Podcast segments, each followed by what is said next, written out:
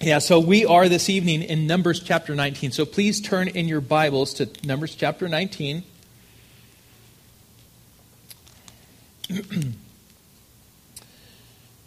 and, um, you know, in Numbers chapter 19, again, I remind you that um, basically we had um, some people that had rebelled within the congregation, and the Lord dealt with them. And um, then basically, what the Lord did what he, was that He vindicated Aaron, chapter 17. He gave us the duties of the priests and the Levites. He reestablished, or, you know, he basically he, he brought across uh, the very thing that God had done with the Levites to begin with and with Aaron and, and his sons. Um, tonight we're going, going to talk about uh, Aaron's third son, Eleazar. He's going to be a part of our uh, chapter, our study this evening. And he's basically coming through, the Lord is bringing them through to a place to where the laws of the Lord are being reestablished. And keep in mind that 14,700 14, uh, had died just a couple chapters ago.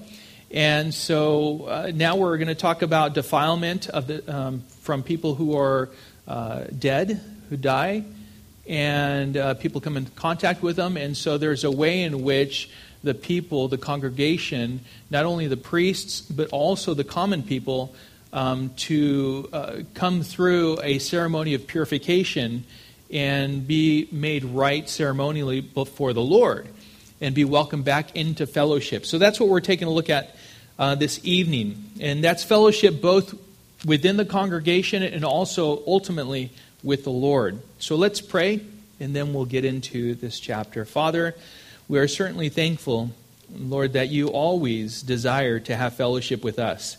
In fact, the plan of salvation all points to that very uh, amazing truth of grace. And, uh, and so, Lord, uh, this evening as we study Numbers chapter 19, I ask, Father, that you would open up our understanding, Lord, that the Holy Spirit would uh, give us understanding, reveal things that perhaps we, if we've gone through this chapter before, this book, uh, that we hadn't seen before. Things that, Lord, uh, could, could really um, be used to glorify you in our lives.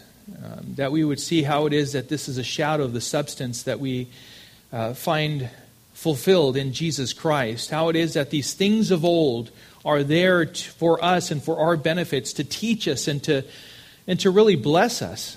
Father, they're there for, for a reason, as it says in Hebrews. And so, Lord, we commit this evening into your hands. Lord, we ask your blessing, and we pray this in Jesus' name. Amen. So let's start out. Numbers chapter 19, verse 1. Now the Lord spoke to Moses and to Aaron, saying, This is the statute of the law that the Lord has commanded Tell the people of Israel to bring you a red heifer without defect, in which there is no blemish, and on which a yoke has never come. So we're going to stop there. This is just a, uh, basically the, the start of what the Lord has commanded Moses and Aaron to pass along again to the children of Israel. And they're commanded to pass along that the congregation was to bring them a red heifer. Now, a red heifer is rare. A red heifer without blemish is rare. A red heifer that is without blemish and hasn't been bred. Because remember, these animals were there as livestock um, for the people, either to be worked, to give milk, to produce meat, milk, all of these things. And so, all of these conditions that the Lord had placed on Moses and Aaron to communicate to the congregation to bring to them was like, wow, okay, so a red heifer that hasn't been bred, hasn't been used to work the fields, all of these things would be kind of rare. But this is what the Lord had called for. Not having worked a field, not used for milk, not for breeding, not for, for beef, no defect, no blemish, red it's rare. Again, it was because these animals were used as livestock for their well being, for as, as work. So they were rare and they were of great value. Now, again, I remind you that this came directly after what is considered to be the second cycle of rebellion for the children of Israel. We've seen them go through these cycles, right? It's like they're, they're doing fine, and as we've seen, not for a long period of time. They do fine for a while, then they fall into rebellion in one way, shape, or form, and, uh, and then they're, they're dealt with. So this is considered to be uh, after, in conclusion of their second cycle of rebellion. And these are of the Levites under Korah and the Reubenites. What we have before us this evening is the ceremonial process of water purification rites. And this is for the priests, as I said earlier. It's not only for the priests, but it's also for the whole congregation, the Israelites, um, that make contact with the dead. Now, disease, and this is what we need to be reminded of um, sometimes often that disease, death, and decay are all physical and visual representations of the spiritual consequence of sin. It's like it's placed before us. This is, you know, when um, the Lord spoke to um, Adam in the garden in Genesis chapter 2. He told him, Of all the trees you may partake of, you may eat, but not of this one tree, the tree of the knowledge of good and evil. Right? This one you can't you can't touch, right? He says, Because in the day that you do, you shall die.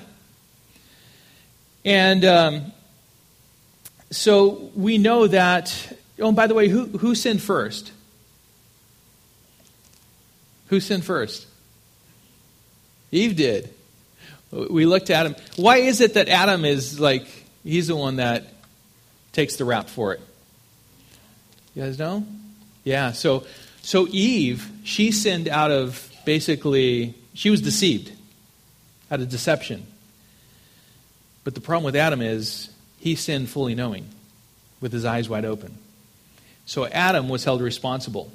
By the way, as husband and wife, guess who's held ultimate, ultimately responsible?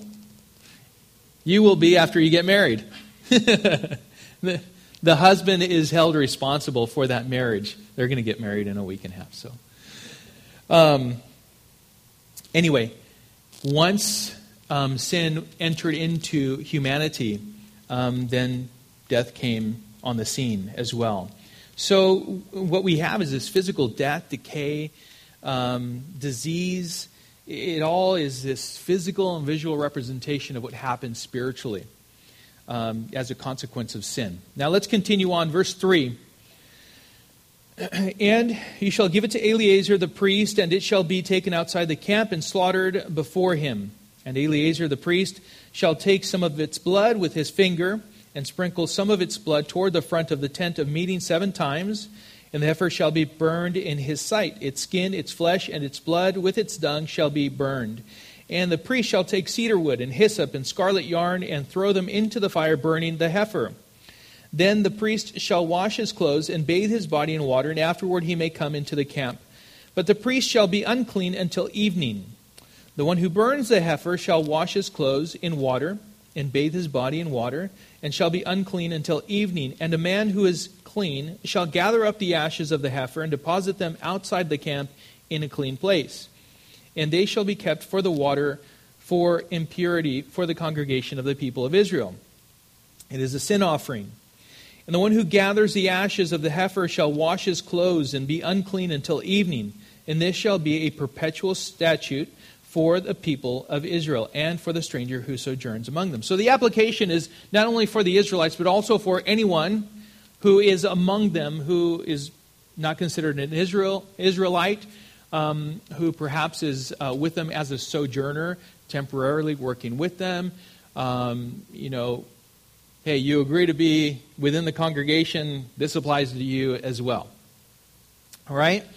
All right, so this is basically the sacrificial burning of the sin offering uh, of what we just read in the first couple verses of the red heifer that is without blemish or defect, um, hasn't had a yoke placed on uh, on this heifer, and then um, just is is pure, is red. Now, what we have before us, though, basically is a customary sin offering. uh, with the exception, a couple exceptions. That is, um, they didn't drain the blood completely. Um, in fact, they only took some of the blood. Eleazar was uh, commanded to take some of the blood and sprinkle it seven times uh, in the front of the tab- tabernacle or tent of meeting. Um, but they were called to burn the whole animal. Also, of course, something that's obvious that um, the Lord had commanded Moses and Aaron to pass along to the Israelites to bring is the fact that the other exception was that this was to be a red heifer. Uh, it was this was not, of course, required previously. Uh, previously, we just saw that it had to be a male, unblemished, and without defect. So don't give, you know, second best to the Lord. Don't give the leftovers. It was the very best. Well, there's something more to it now. Now, the Lord required that the blood be part of the ashes that were burned. Um, the whole animal was to be burned uh, along with the blood, and this was to be used for the water of purification. Eleazar. Um, it's interesting that um, the name Eleazar um, has a meaning, and if you look at the meaning of the names of the Bible, um, it, it, just really is it's pretty cool how it all is part of God's work and what He's doing.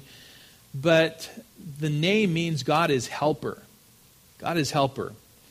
And without God's help, there is no way for us, by His grace, to be purified, to be made clean. We can't do it in and, of ourselves. And we see even in this, we are to subject ourselves and submit to and surrender to, but we ourselves cannot, being unclean, bring purification upon our own lives. This is like definitely a shadow of what we find to be true and fulfilled in Jesus Christ. This is what, what's beautiful about the Old Testament is you can go through it, and it excites me as we go through the Old Testament and we see these pictures all over the place of the Lord and God's plan of salvation all over. And this is no different. This is no different. Um, so, Eleazar, um, he was required again to take um, some of the blood of the red heifer and sprinkle uh, some of it, uh, some of the blood with his finger uh, toward the front of the tent of the meeting, and again, that was seven times. Um, and then seven days they were to go through the purification process, which we'll come to that in a few moments. Now, there was another priest. So there's one. Number two, there's another priest that was to burn the red heifer in the sight of Eleazar in its entirety. So it wasn't Eleazar that did that. It was another priest that was called to come alongside and actually do the burning of the of the um, uh, of the heifer of the sacrifice uh, upon the altar. This priest, this other priest, was also to take, while it was uh, burning, being sacrificed, to take cedar wood, hyssop, and scarlet yarn and throw it into the fire along with the rest of the uh, the heifer and the wood that was burning already. So cedar wood, hyssop, and scarlet yarn. And by the way, this would all become part of the ashes that were used to purify the water as part of the ceremonial cleansing of those who had touched a dead body or been in the presence of. Now, this priest, there was also a requirement uh, to bathe uh, themselves and to wash their clothes and they would remain unclean until that evening. Another man, so we have Eleazar, the priest, and then we have a third man that, that is to be clean, ceremonially, ceremonially clean, was to gather the ashes in that clean place outside the camp, and and uh, or actually take them from where they, they were and then take them outside the camp and put them in a clean place. So uh, that's what he was designated uh, to do. That, that's what his job was. Now, these ashes were kept for the ceremonial cleansing rite for the people for a sin offering to be mixed with the water that was used to sprinkle on the people. And we'll learn about when that was to be applied in a few moments. Unclean. what does that mean exactly? Well, it defines basically a personal condition that prohibited a person from fellowship in the tabernacle. Otherwise, they approached God. If they approached God in this, in this condition, they would defile the tabernacle, that which God has deemed to be holy. And so they, they couldn't approach God in this manner. If they were deemed unclean uh, for certain specific reasons, then they could not approach and be in fellowship, not only with the Lord, but also within the congregation. Now, what we need to also understand is that this is not the same as, uh, as sin. Um, but, but it would be if, even in this condition, the person would insist on doing these things that the Lord prohibited for them to do, as if they were clean, as if they were right before the Lord. It's like the person who isn't restored insisting that they are, and, then doing whatever they want, like within the church, and serving however they desire. It's a matter of honoring the Lord in true humility. Uh, unfortunately, I've seen how it is that people have fallen into sin, blatant sin, and then they determine when they come back into the church and serve in what manner. And it's like, well, where's the humility? Where's the honoring of the Lord? Recognizing that which is holy, you have defiled, you know. And, and um, so there has to be this, um, this humility, this surrender that comes. And uh, basically walking out what the Lord has instructed for us to walk out. For the Israelites, this is what God had prescribed, this is what He had commanded, and so they were to follow it. Otherwise, if the priest would allow someone to circumvent these commands, then they would be in violation, they would be in sin, allowing these people to come into the tabernacle and defile that which God has has um, deemed as holy. So, one more thing the cedar wood, the hyssop, and the scarlet yarn. It wasn't noted here, you know, that they had any significance. Sometimes as we read through, uh, we can't just like rush through it. Because the cedar wood, the hyssop, and the scarlet yarn have great significance. Um, First of all, these specific items were used, if we go back to Leviticus chapter 14, um, if you're writing notes, um, you can jot down Leviticus chapter 14. These were items that were used ceremonially in the cleansing of a leper. Uh, you remember that a leper um, had this skin disease that was like, it was basically they were living, but they were the living dead, and uh, they were decaying on the outside. And as they came into the presence of people, they had to yell out, unclean, unclean. You know, and so that way they, they didn't make contact. Um, they were um, uh, contained, they were uh, put in isolation, so that way they, they couldn't uh, infect and, and really spread any kind of disease among the people. But these were all items that we have here uh, the cedar wood, the hyssop, and the scarlet yarn, they were used in the cleansing of leper, a disease that, again, represents sin, a very visual decay on a living person. And a person who remains in sin is effectively a spiritually dead person.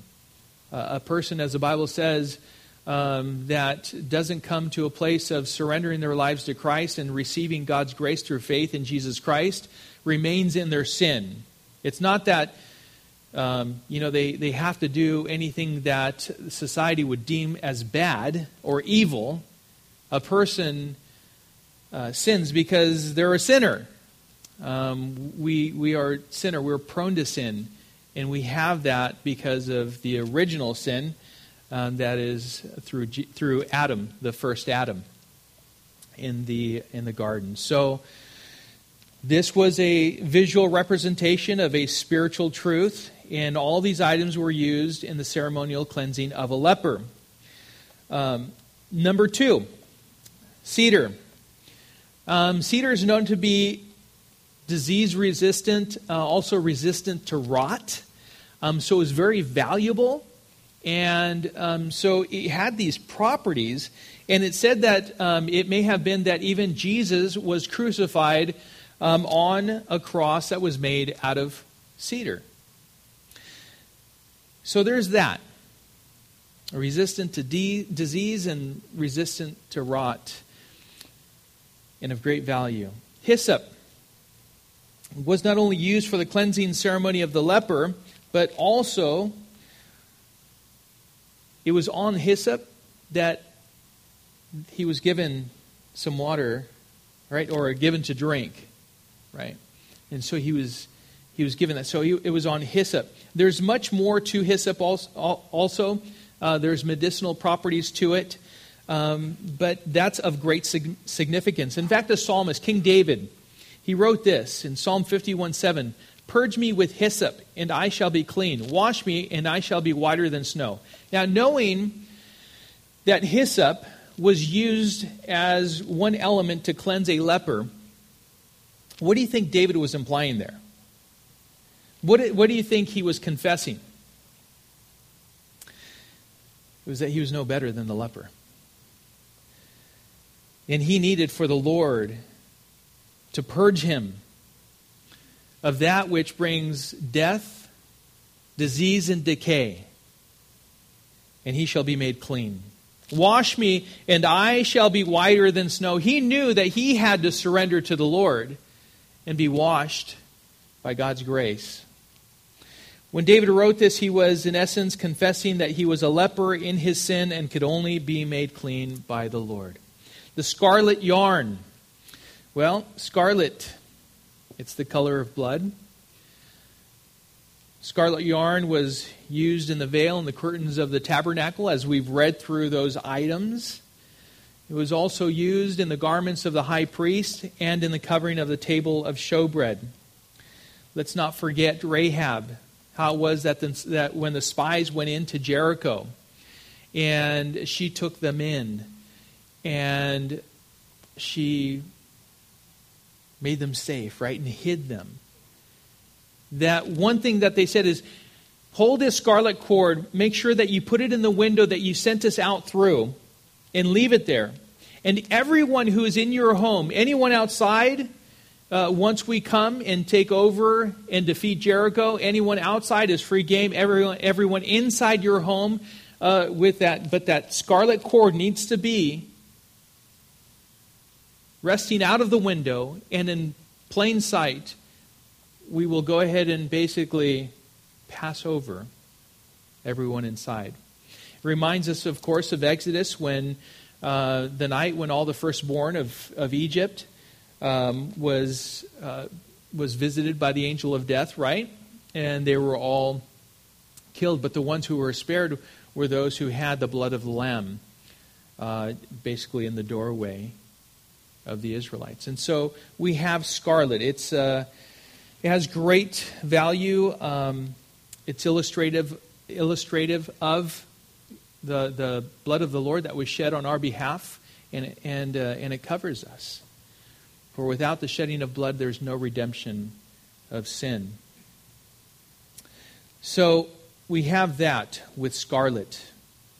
And these ashes served as substance the substance that would be used for the water of purification for the congregation. And then let's, let's move on to the ceremonial cleansing rites. Um, beginning in verse 11 Whoever touches the dead body of any person shall be unclean seven days. He shall cleanse himself with the water on the third day and on the seventh day, and so be clean. But if he does not cleanse himself on the third day and on the seventh day, he will not become clean. Whoever touches a dead person, the body of anyone who has died, and does not cleanse himself, defiles the tabernacle of the Lord, and that person shall be cut off from Israel. Because the water for impurity was not thrown on him, he shall be unclean. His uncleanness is still on him. So,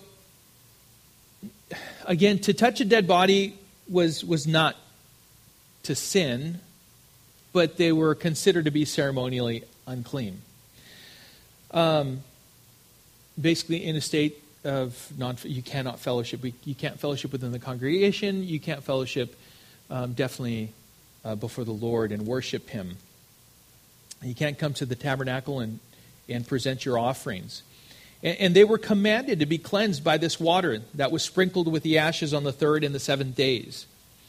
Uh, this condition uh, right from the beginning, was a condition that was not to be ignored. They could not ignore this by any stretch of the imagination. They couldn't justify it, delay it. Um, definitely, with this situation, delayed obedience was disobedience, and it was taken very seriously. Wasn't something that they, they could ignore. This cleansing was not an option. This was especially true for the priesthood. And since he would be in the position to possibly defile the actual tabernacle itself and all of its utensils. So, um, but let, us see what, um, what perhaps we can see in the New Testament. So let's turn over to the Gospel of John. So hold your place there, and then let's go over to John chapter 13. So Matthew, Mark, Luke, John, John chapter 13.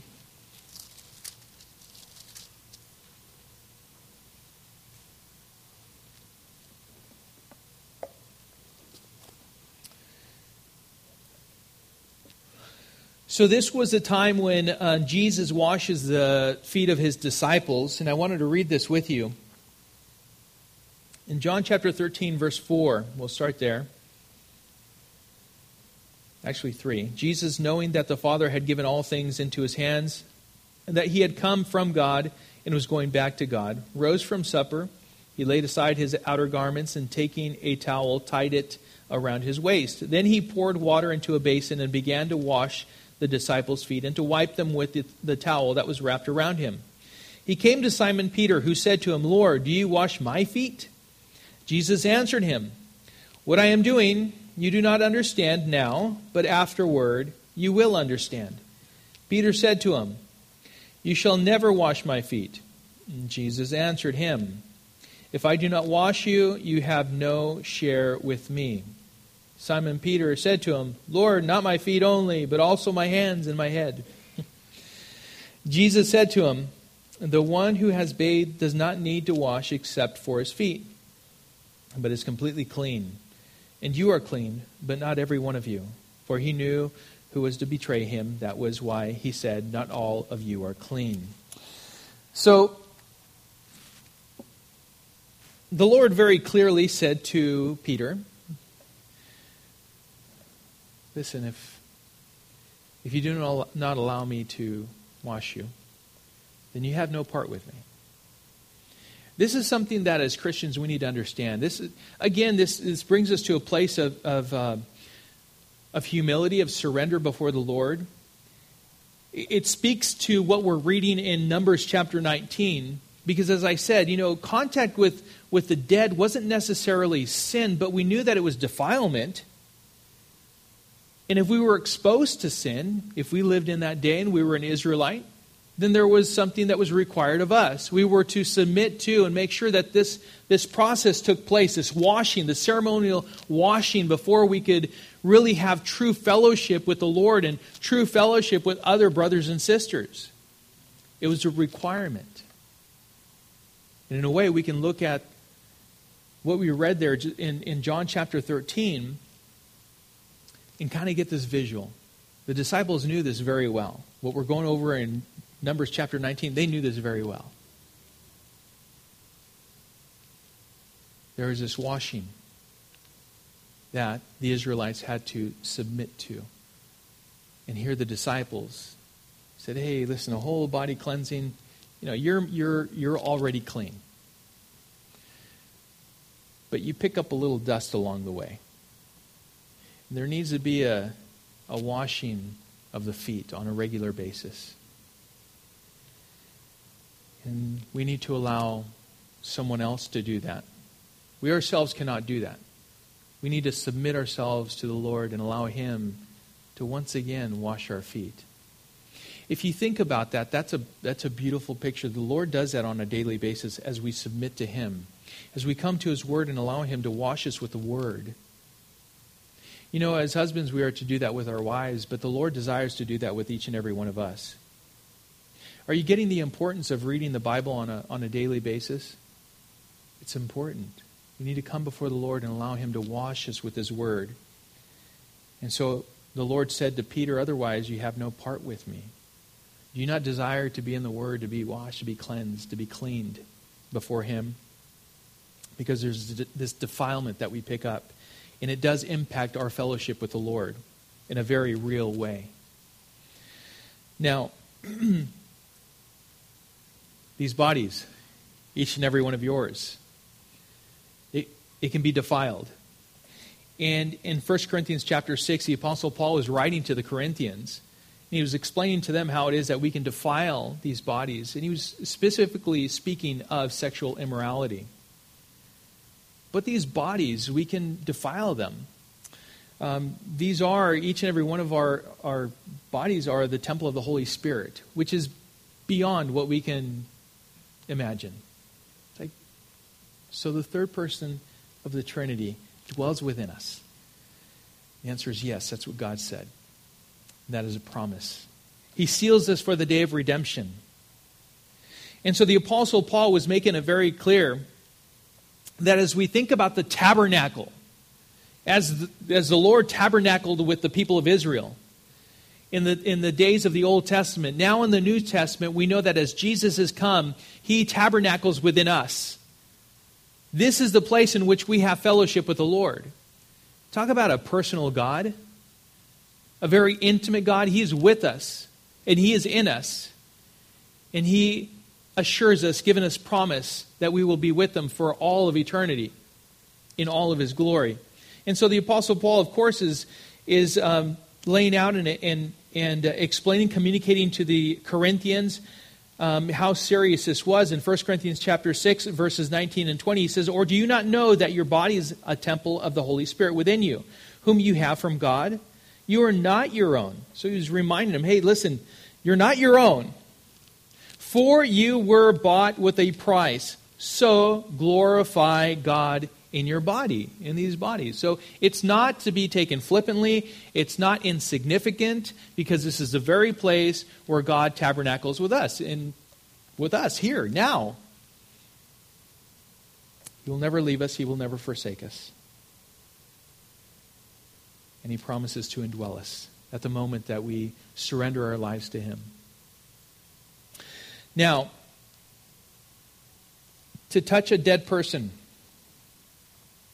just to go on to the next portion, it was required that you be cleansed on the third and seventh days, and then you would be considered clean and fit for fellowship.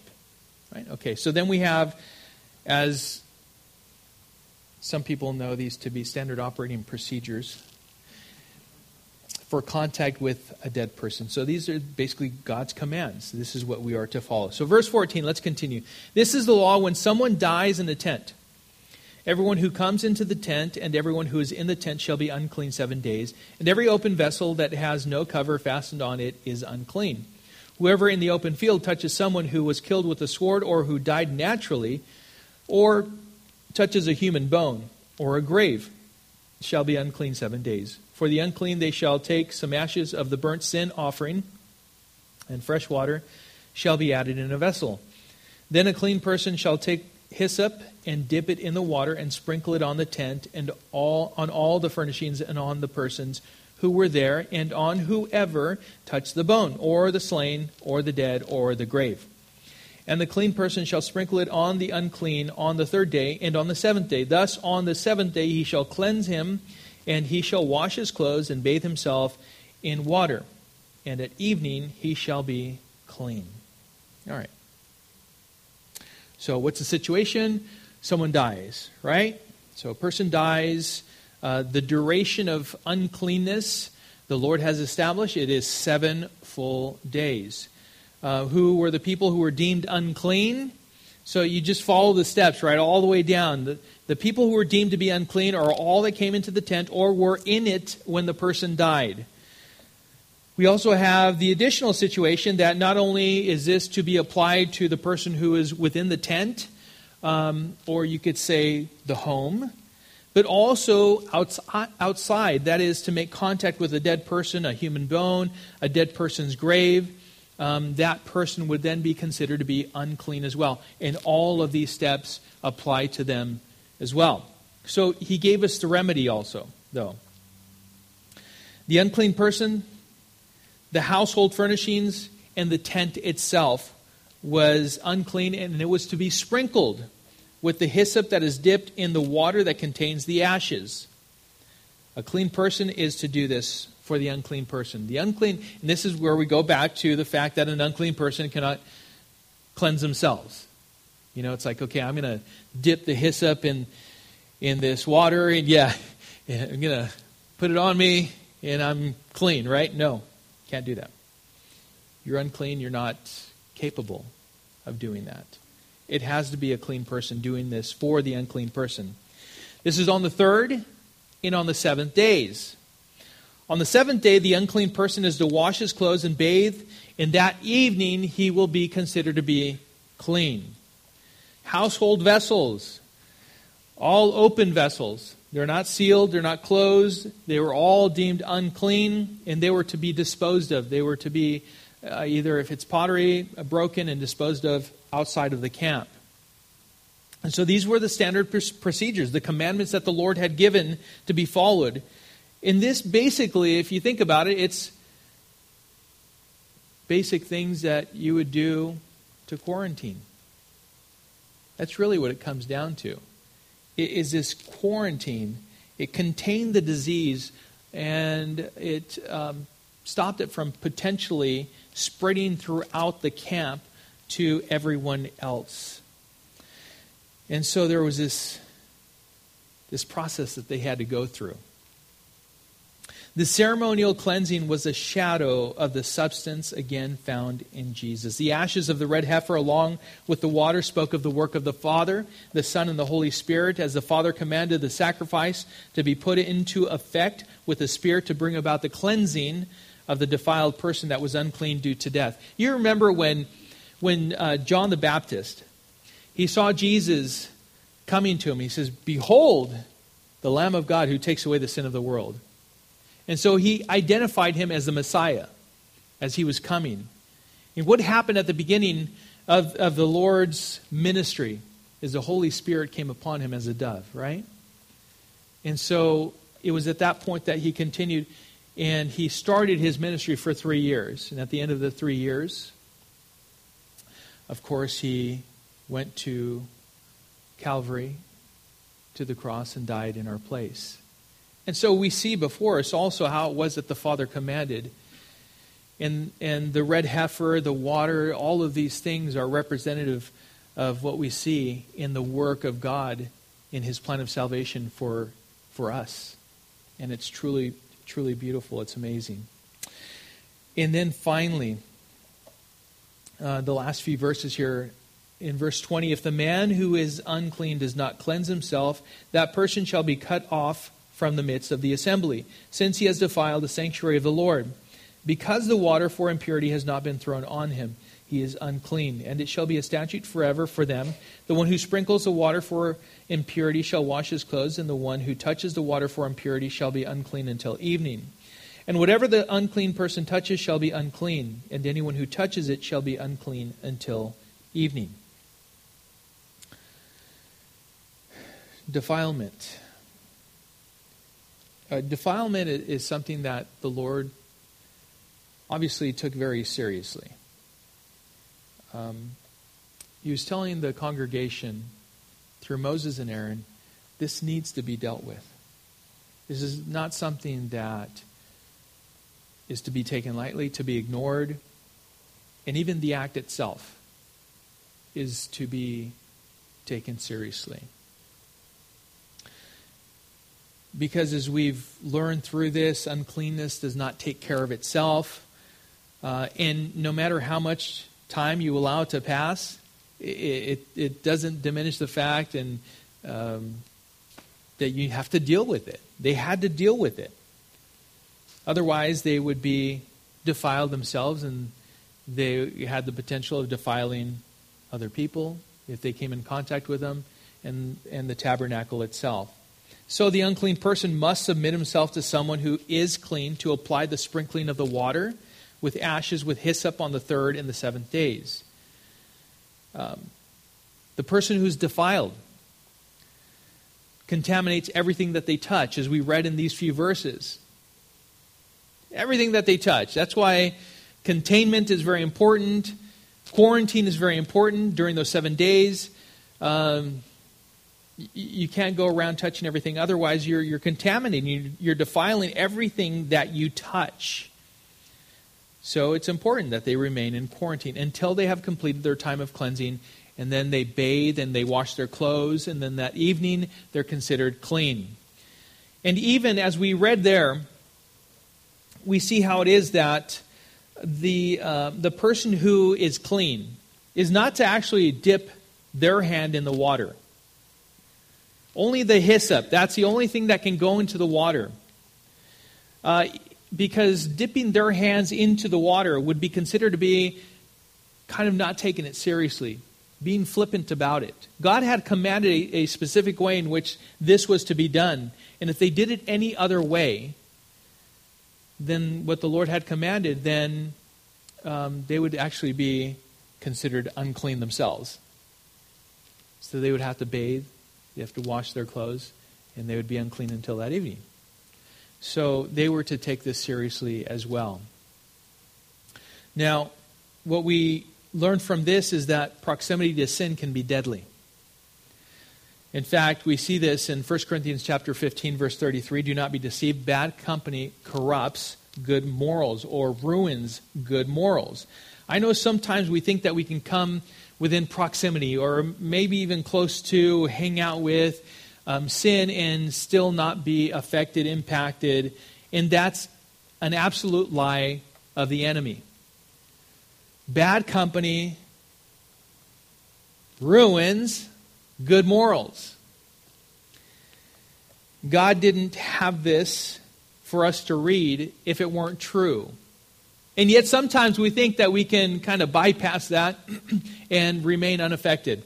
And the truth of the matter is is that we are not to be deceived. Don't be deceived.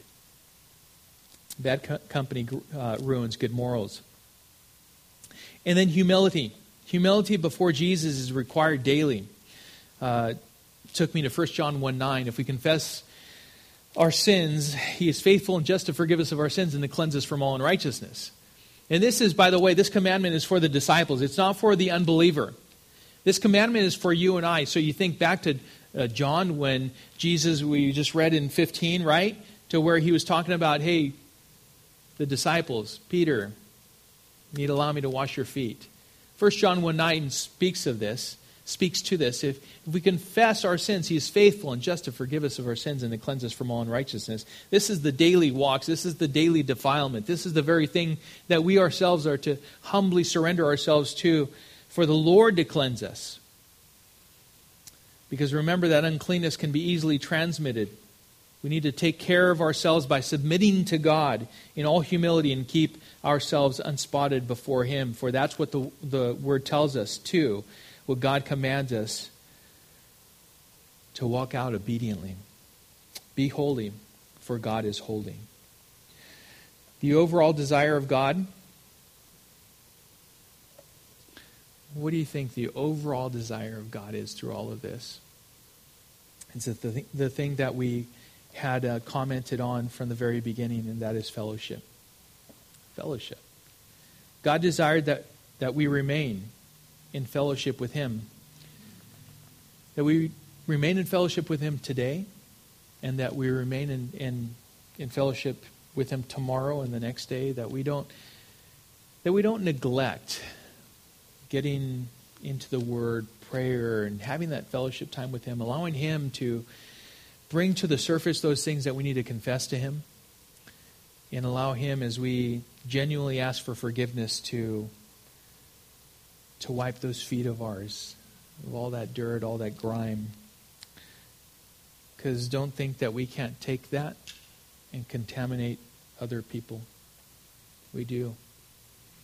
We're very prone to pick up this dust on our feet and then take it in, in fellowship, and then we mess up other people with all kinds of stuff that we haven't dealt with before the Lord. So be humble. Submit to the Lord and allow Him to do a work in your life, just as He desired for the Israelites to do in this day, we ought to do today. And lastly, and I'll leave you with this Hebrews chapter 9, verses 13 and 14.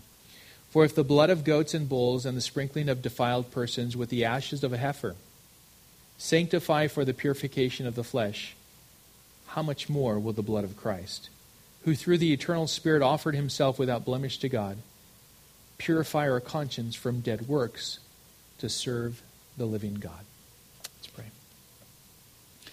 Oh, Father, we are certainly thankful, Lord, and for, forever grateful, Lord, that it wasn't this ceremonial cleansing that we had to continually do. For, for they, as they made contact with the dead, had to continue to do this over and over and over again. Literally and physically, Lord, they had to do this. And yet, Lord, for salvation, we come to believe once. Confessing with our mouths that Jesus is Lord and believing in our hearts that God raised you, raised him from the dead. Identifying with the death death, burial, and resurrection of Jesus Christ, that in him we are made new.